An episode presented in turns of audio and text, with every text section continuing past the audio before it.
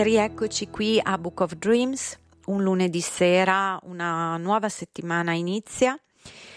Speriamo eh, presto di essere tutti più liberi anche di tornare ad ascoltare, a seguire la musica dal vivo, di farla soprattutto, parlo per la categoria dei musicisti che in ogni ambito sono stati messi in ginocchio.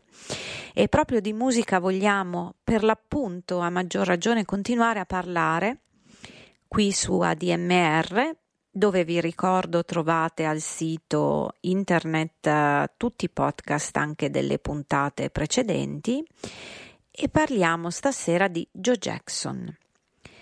L'editore indipendente italiano Volo Libero ha fatto tradurre eh, la sua autobiografia, che era ovviamente già uscita in lingua inglese, da Fabrizio Forno. Tra l'altro lo cito volentieri perché io sono molto attenta alle traduzioni e questa è fatta veramente bene, nel senso che da un lato fedele ma dall'altro rende anche bene il senso anche di certe mh, così battutine che lo stesso Joe Jackson inserisce, no? raccontando magari momenti particolari della sua vita e in particolare della sua musica.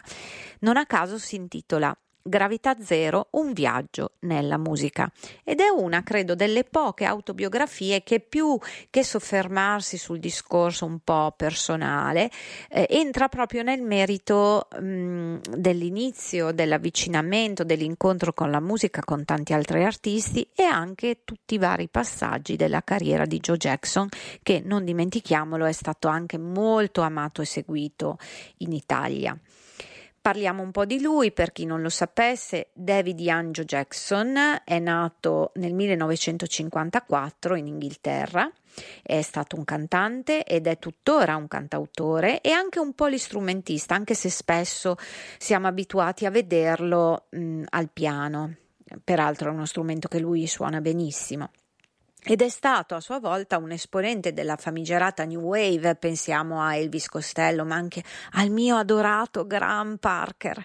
Oddio, adesso mi viene voglia di parlare di lui anche al di là dei libri e anzi, magari siccome vado sempre molto a braccio, no? spinta dalla spontaneità, dalla passione, molto probabilmente inserirò anche un brano di Graham Parker in questa puntata dedicata a Joe Jackson. In fondo ci sta perché al di là della mia ammirazione per entrambi, eh, credo che rappresenti a sua volta insomma tutto il movimento di cui appunto ha fatto parte anche Joe Jackson. Nella sua ormai quarantennale carriera Joe Jackson ha spaziato fra tanti generi allora, intanto tutti quelli della New Wave hanno un po' iniziato dal punk rock, però, e soprattutto nel caso di Joe Jackson, il jazz ha avuto una parte importantissima. E pensiamo soltanto ai suoi brani di maggiore successo, penso a Stepping Out, ma anche a You Can Get What You Want e um, ai Grammy, tra l'altro, che si è portato a casa meritatamente non solo per questi album che sono sono delle hit che tutti abbiamo fischiettato, ma soprattutto con un album molto più mm, ambizioso e anche interessante che si intitolava Symphony Number One era del 2001 e pensate è stato ritenuto l'album pop strumentale più interessante.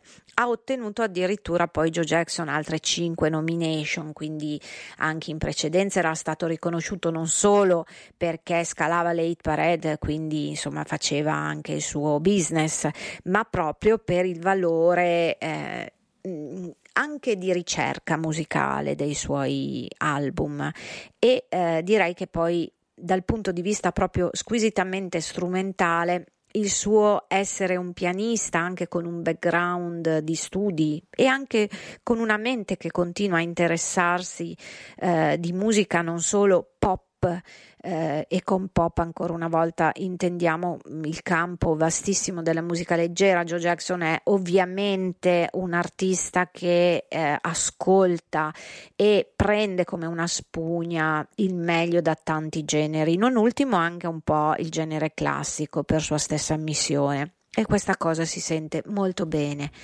Direi che Stepping Out è in assoluto il brano migliore con cui iniziare la nostra puntata di stasera.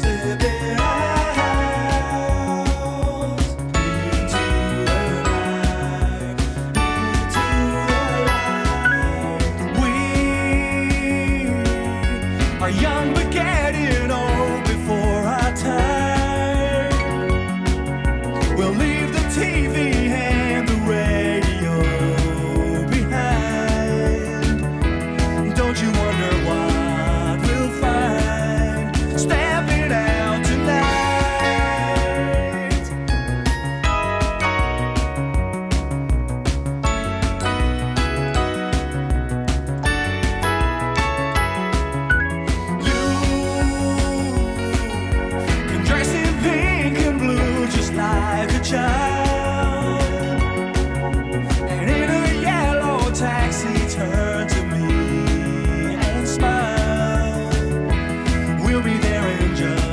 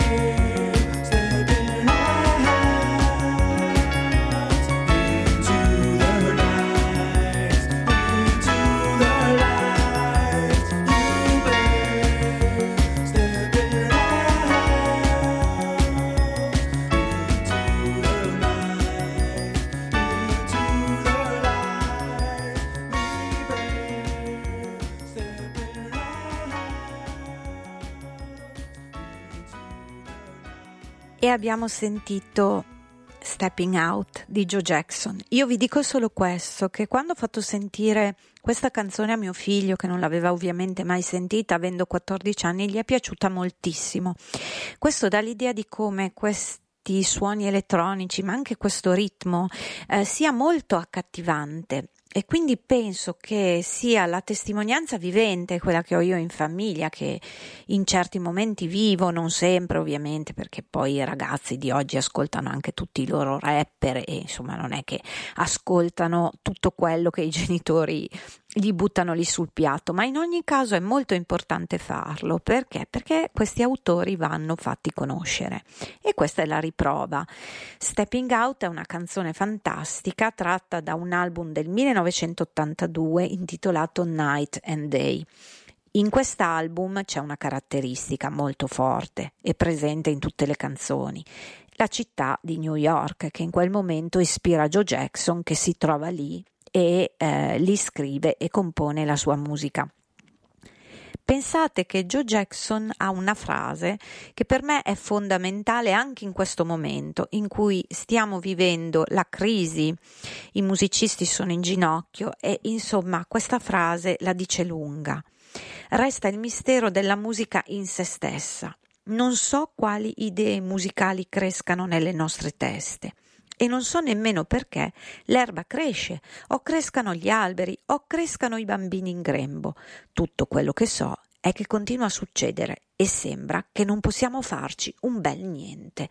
Che bella questa cosa, perché anche in questo momento che sembriamo così desiderosi e così impossibilitati ad andare ai concerti, a fare concerti, a incontrarci, a scambiarci opinioni anche di persone, a sudare nei palazzetti quando arriva Springsteen o anche andando a sentire per carità in piccoli locali il gruppo di amici. Ebbene, cosa ci dice Joe Jackson? Continuerà a succedere la magia della musica e sembra che non possiamo farci un bel niente, è quasi un destino, è la vita, è la ruota che gira. Bellissimo. Io spero di così trasmettere la forza che anche questa semplice frase mi dà e a questo proposito, a proposito sempre del suo primo album eh, di cui abbiamo già parlato, Night and Day, il primo album di grande successo in realtà di Joe Jackson che lo consacra definitivamente, allora vi propongo Another World, un brano che io amo moltissimo.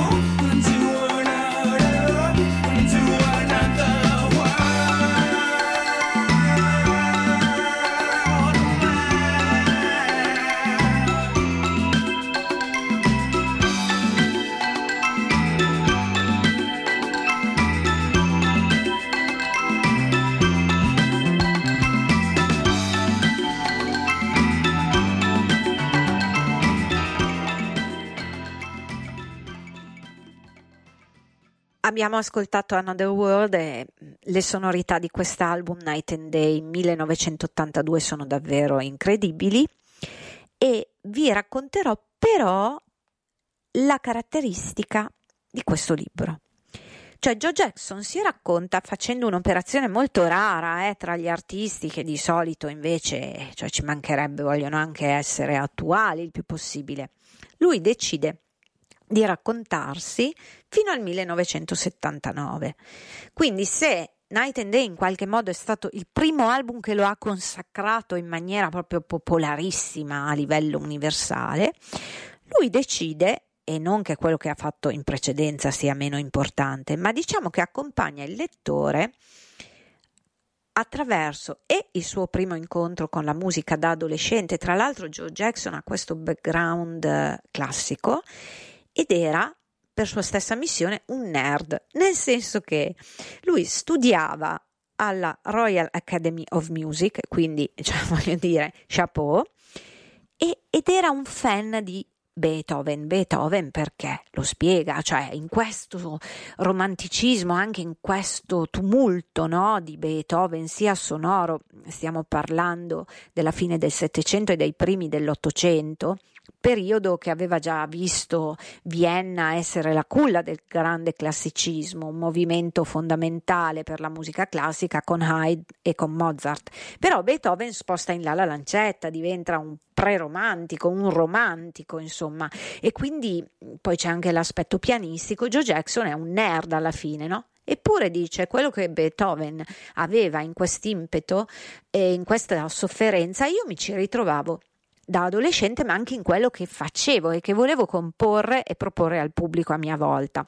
Quindi racconta anche in modo divertentissimo quando già musicista abbastanza inoltrato, però si deve esibire nei locali e si trova davanti, insomma, questi punk, questi che bevono, che fanno casino, che apprezzano un certo tipo di musica, ma in un contesto che insomma del pianoforte non è propriamente fan, vogliono soprattutto fare casino, insomma, e sentire del casino, s'azzuffano e lui insomma dice io ero un nerd. In Gravità Zero Joe Jackson ci parla della sua passione per la musica di tutti i generi ed è proprio così. Fa anche dei paralleli addirittura tra Shostakovich e quello che lui incontra poi facendo musica jazz. Ed è verissima questa cosa per, vale per Shostakovich così come per tanti altri. E Joe Jackson è proprio un testimone vivente di tutto questo interessantissimo. Dice anche che apprezza molto meno i lavori di Brian Eno e anche di Brahms. Quindi insomma parla anche un po' delle sue allergie musicali, ce le abbiamo tutte, non c'è niente di male. Brian Eno è un genio, però magari certi suoi arrangiamenti non sono apprezzati da Joe Jackson e poi insomma leggendo il libro lui racconta anche un po' di motivi, insomma si intuiscono. E anche lo stesso Brahms, che è stato poi un post beethoveniano con questa orchestra sinfonica e questi suoni molto ricchi e molto melodico-romantici, bellissimi, ma che Joe Jackson riteneva ridondanti. E guardate che questo racconto di un'orchestra con tutti gli strumenti in qualche maniera c'entrano molto eh, anche con i suoni elettronici e gli arrangiamenti che poi Joe Jackson fa ovviamente sulle sue canzoni. Attenzione, questo eh, libro lui lo definisce un libro sulla musica astutamente camuffato da libro di memorie. Ci svela come la musica abbia salvato Joe Jackson dal divenire, per sua stessa ammissione, uno di quei tristi bastardi che vedi uscire dal pub all'ora di chiusura in cerca di una rissa. Allora, se permettete, ma prendetemi con ironia perché lo adoro, è anche un caro amico, vi propongo un artista che in quel momento, eh calcava le scene insieme a Joe Jackson in questo movimento New Wave che all'inizio almeno caratterialmente e anche poi per episodi che ci sono stati raccontati e che lui stesso racconta al giorno d'oggi anche se con un sorriso sulle labbra, era un po' uno di questi musicisti bastardi che amavano le risse. Bastardi tra virgolette, lo adoro e sto parlando di Elvis Costello.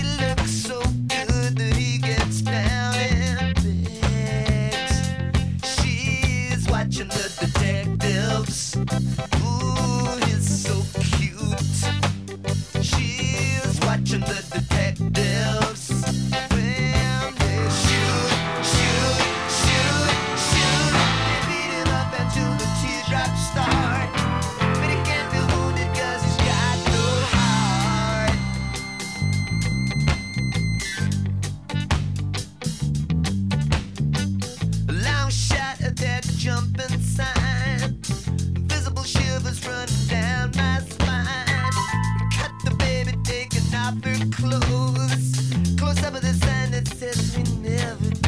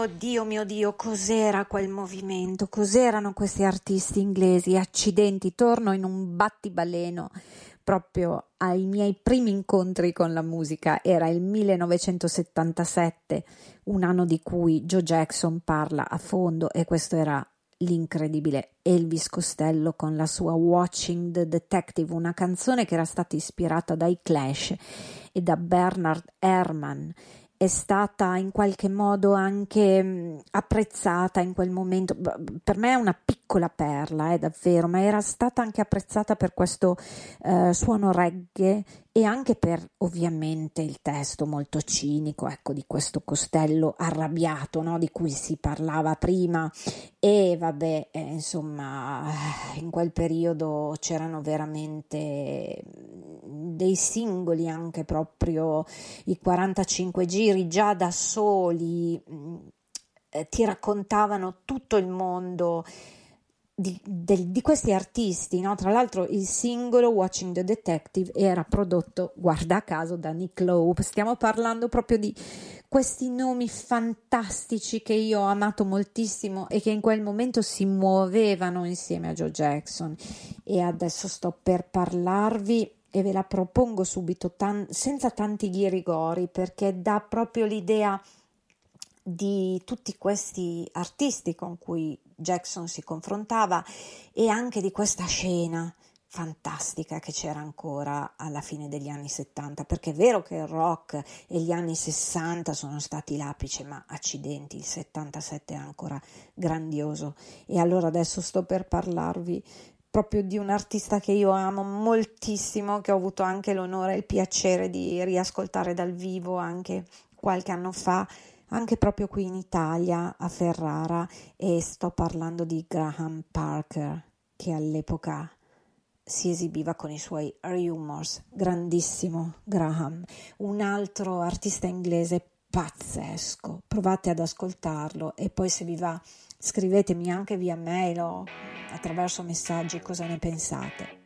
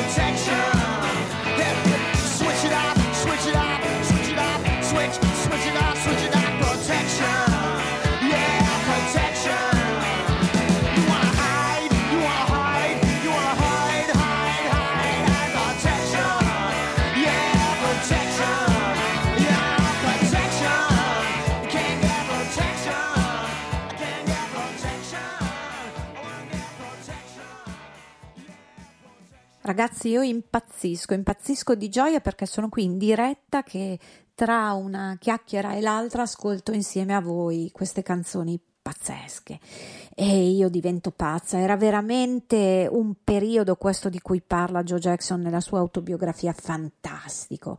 Io mm, guardate nella puntata di stasera inserirei 800 canzoni se potessi e mi limito a questa Protection dall'album Squeezing Out Sparks del grandissimo Graham Parker che io adoro, un cantautore inglese con la sua band The Rumors eh, che ha pubblicato quest'album nel 1979 e insomma anche se i rumor tra l'altro non erano stati accreditati sulla copertina però insomma sono sempre stati la sua band e si sentono diciamolo. Eh, Graham è un grandissimo, grandissimo cantautore, io lo adoro.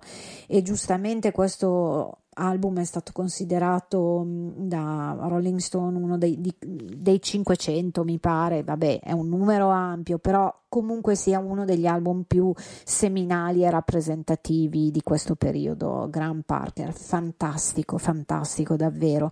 Vedete come poi attraverso un'autobiografia eh, si parla anche di tanti tanti artisti. E proprio sino al 1979, che è appunto l'anno in cui esce quest'album di Graham Parker and Rumor, eh, arriva Joe Jackson. Perché? Lo spiega molto bene, cioè lui dice, eh, dopo ho avuto la celebrità, Dopo ho fatto molti altri album, abbiamo detto all'inizio che nel 2001 vince un Grammy, quindi pensate a tante cose che poi Joe Jackson ha fatto in seguito, ma in qualche maniera lui dice io mm, fino a quel momento ho seminato e tutto quello che in qualche maniera ho costruito e sviluppato dopo viene da lì. Quindi i miei momenti più interessanti sono eh, i primi della mia vita, quando insomma il rapporto anche tormentato, anche se interessante, fondamentale con gli studi musicali accademici, giunge al termine. Perché è complicato? Perché insomma in qualche modo lui è un giovane che insomma si laurea praticamente in, da pianista da pianista classico, però sa già di voler fare il cantautore, lo sa molto bene. E insomma questo aspetto da un lato lo rende un nerd per il pubblico classico del punk rock new wave e dall'altro un nerd anche per il pubblico insomma che frequenta le accademie, che va ai concerti sinfonici classici, ai concerti da camera. E lui dice io dentro di me proprio come persona e anche come artista avevo entrambi questi mondi e quindi non riesce a capire come venisse sempre un po' tirato da un lato o dall'altro e nello stesso tempo scansato Joe Jackson. E è molto ironico Uh, questo libro è pieno di così, momenti divertenti che magari al momento non, era, non, lo erano tanto, ma lui poi rileggendo la sua vita e anche alcuni momenti di disagio, chiamiamoli così, e beh, ci ride sopra. e racconta anche a un certo punto, quando era giovane, eh, che eh, è stato in Russia e dice i russi sono disorganizzati e trasandati, ma quando si mettono in testa di fare qualcosa fanno di tutto per riuscirci. Bere è un'altra delle loro peculiarità. Un'altra cosa della mia visita che mi ricordava Portsmouth. Se bere fosse una specialità olimpica, i russi vincerebbero sempre l'oro e l'argento, ma una squadra di marinai di Pompei sicuramente vincerebbe il bronzo. I marinai erano dappertutto a Portsmouth e Gosport. Erano una specie distinta e separata, soprattutto in un'epoca in cui chiunque altro sopra i 16 anni era o un cappellone o uno skinhead. Avevano il loro stile e anche di questo vidi tracce a Mosca. Pantaloni larghi con enorme cinture, camicie con colletti enormi, golf senza maniche e tatuaggi. Osservavo i marinai come uno sconcertato antropologo. Cosa li rendeva diversi? In cosa credevano?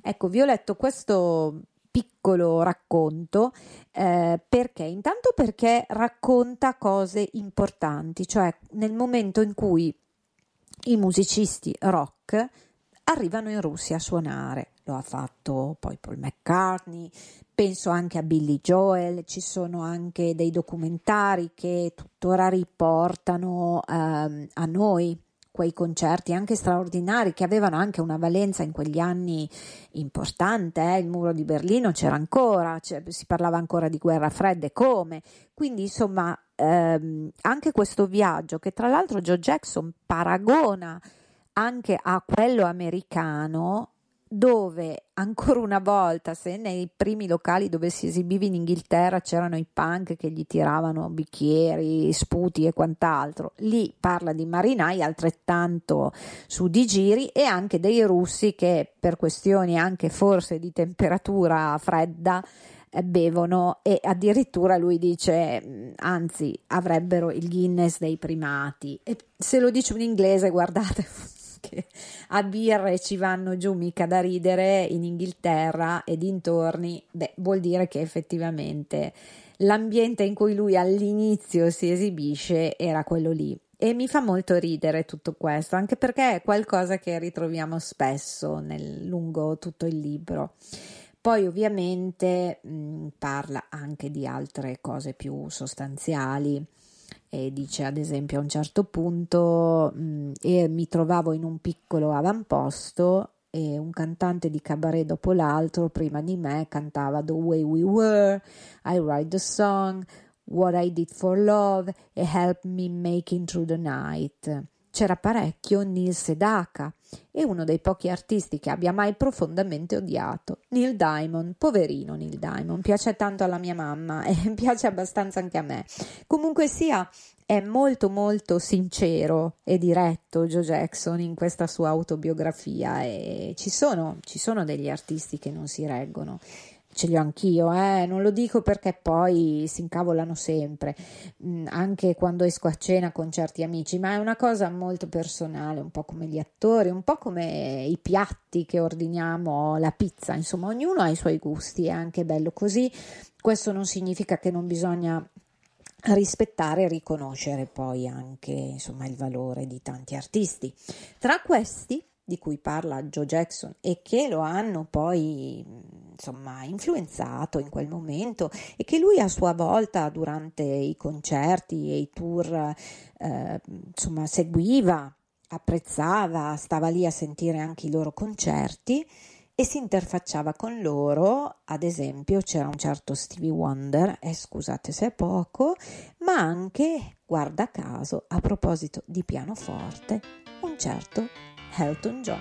Now I saw you talking to a cute little slip of a sailor. And it looked at first like the whole thing would end as a failure. He had a thing about a quarter to four. And he just couldn't handle anymore. He's got his own big dipper, so he won't be needing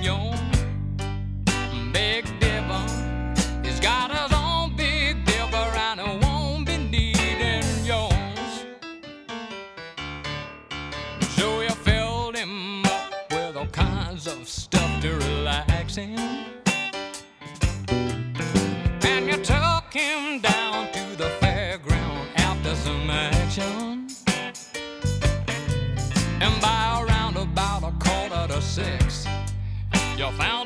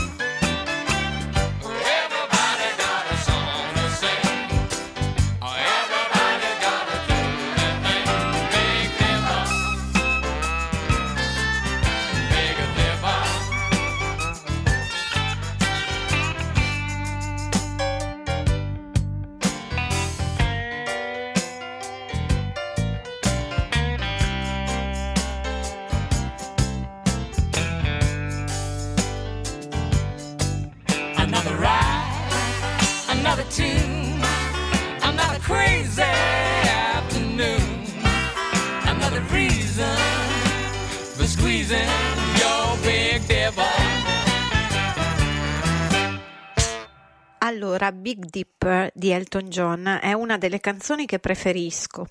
Sono molto significative sotto tanti aspetti. Intanto sono tratte dall'album A Single Man del 1978, che è tra gli album eh, che preferisco in assoluto di Elton John. Forse anche per una questione di età, perché mi ricordo perfettamente quando quest'album uscì.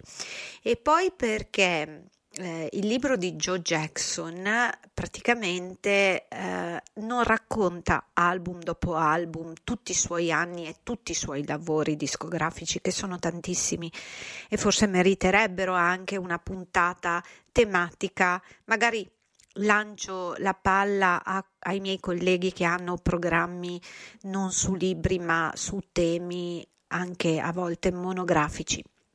Però eh, raccontando tutto questo periodo e la scena e gli artisti con cui lui suona, che frequenta, che conosce, che apprezza, anche come nel caso di Elton John, ecco che questo brano ha proprio eh, quel jazz New Orleans come stile che è lo stesso che poi influenza tanti lavori di Joe Jackson.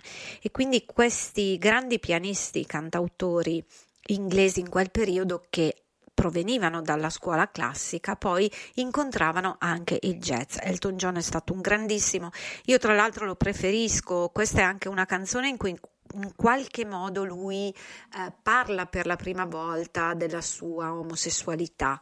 E, non è scontato perché nel 1978 Elton John era ancora un casino lo sappiamo anche da quel docufilm di grande successo che è uscito di recente, ma poi insomma addirittura si è sposato, no? giusto per dare una parvenza di normalità alla sua vita, alla sua esistenza, forse più per una sua disperazione affettiva e un bisogno di avere comunque una figura che gli volesse bene, lo aiutasse nella quotidianità, che eh, il fatto di dare mh, mm, così un'immagine pubblica di un certo tipo. Oggi Elton John sappiamo, insomma, da anni è sposato con lo stesso uomo, anche ha avuto due figli, eh, ovviamente fatti con un tipo di maternità trattino paternità surrogata, non so bene il termine, mi scuso, non è mia intenzione non essere politicamente corretta, ma eh, non sono esperta insomma di terminologie LGBT, eh, però insomma sappiamo che oggi Elton John è un altro uomo, ecco, ha fatto tantissime altre cose di grande valore, anche album più recenti molto belli però questa uh, Big Dipper da A Single Man per me resta una delle sue canzoni più belle e anche meno scontate. Una canzone che in qualche modo si interfaccia anche al lavoro di Joe Jackson, del quale eh, ascoltiamo adesso un brano più recente di cui vi parlerò dopo. What the hell is wrong with you tonight? I can't seem to say I do the right thing. Wanted to be sure you're feeling right. Wanted to be sure we want the same thing. She said.